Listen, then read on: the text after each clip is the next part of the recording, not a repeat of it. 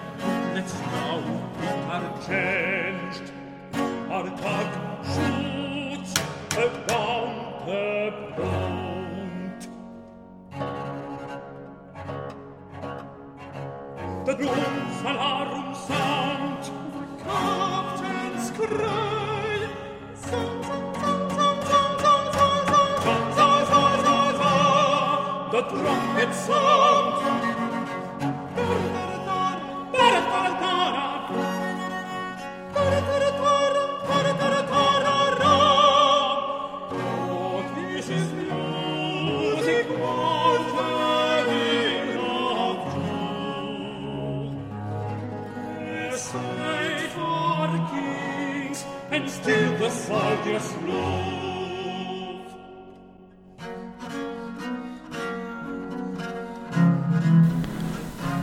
mai adás főszereplője Tobias Hume, aki hát nem ad túl sok mondani valót magáról, életéről, alig valamit lehet tudni.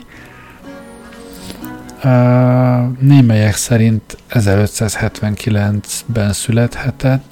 Ezt arra alapozzák, hogy 1629-ben fogadták be a szegényházba, ahol idős napjait töltötte, és ott a felvételi követelmény az volt, hogy legalább 50 évesnek kellett lenni. De hát ugye a brit birodalomban a, még ma sem használnak személyigazolványt, akkoriban meg pláne, sőt úgyhogy a maximum, amit ebből ki lehet következtetni, hogy 1629-ben már legalább 50 évesnek nézett ki, és hát ettől lehetett több is, kevesebb is, de valamikor 1579 körül született talán.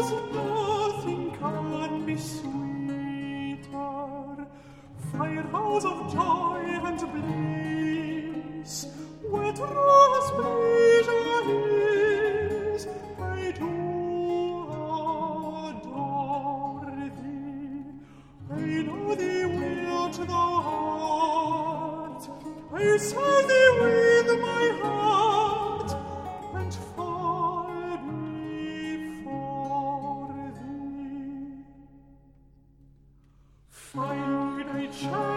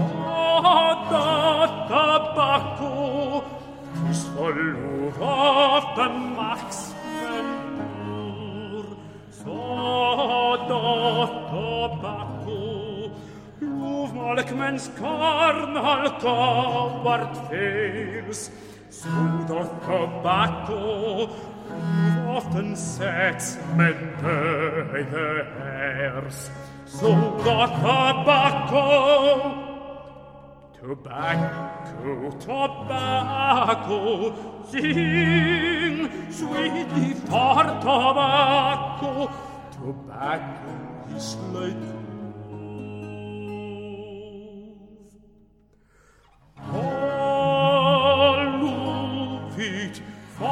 you see, I'll have proved it.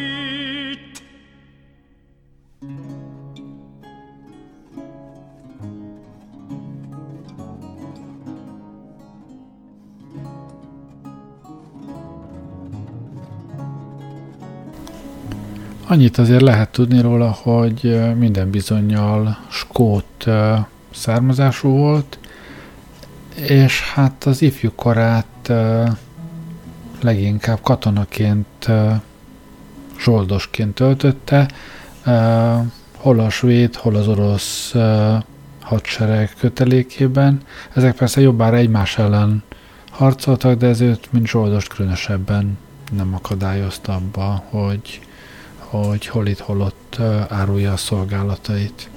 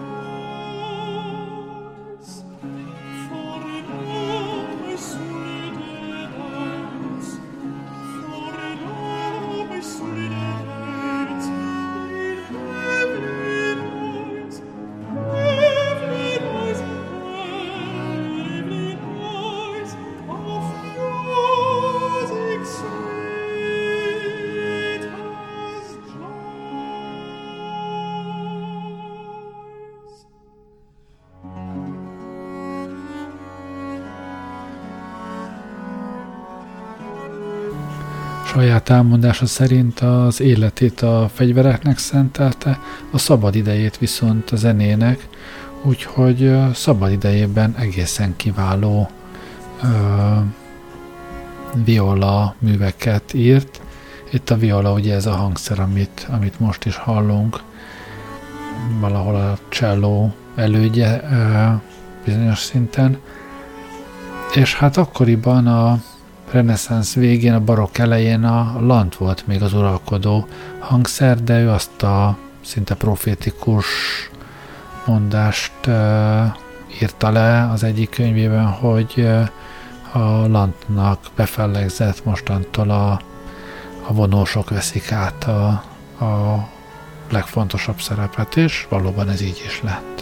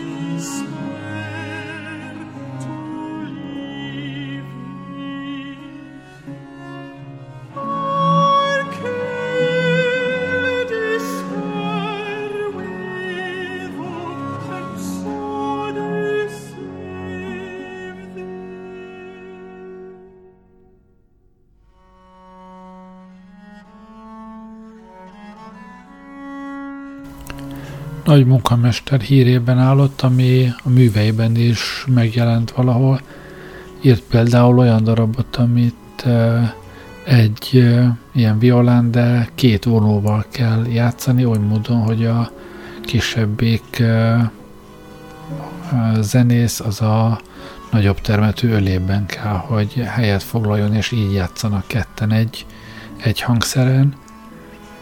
De tőle származik az első olyan bejegyzés kottába, ami arról vonatkozik, hogy a, a vonót nem a hagyományos módon húzigálni kell fel alá a húrokon, hanem a megfordítva azt a, a bot részével kell ráütni a, a húrokra, és a, a húrok pengetésére vonatkozó utalásokra, és az egyik, egyik legkorábbi tőle származik, tehát az, hogy a, a vonós hangszeren a húrokat pengetve is lehet eh, játszani, ez, ez is az egyik újítása.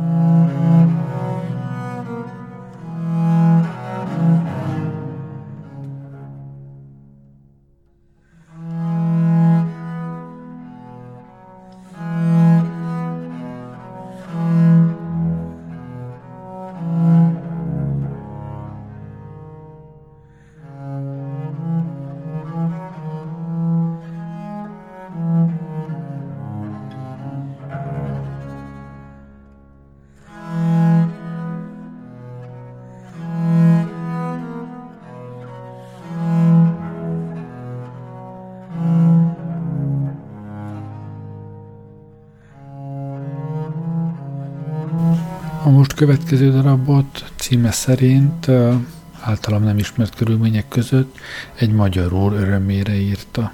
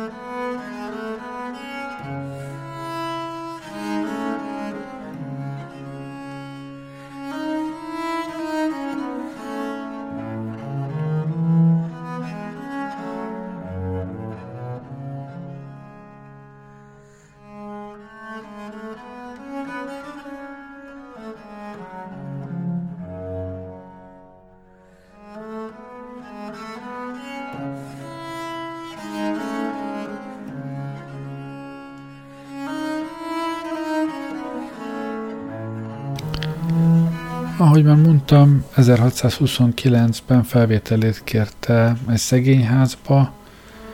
Um, hát nyilván uh, nem sokat tartott meg a hadi keresményeiből, és uh, jó esély van rá, hogy uh, egy kicsit uh, meg is makkant, mert aztán 1642-ben uh, beadott a parlamentnek egy, egy indítványt, mint őrnagy, bár kapitányi rangban szenvedett mindösszesen.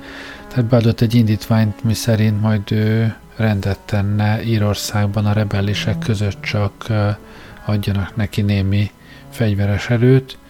Hát sajnos a parlament ezt méltatlan módon figyelmen kívül hagyta.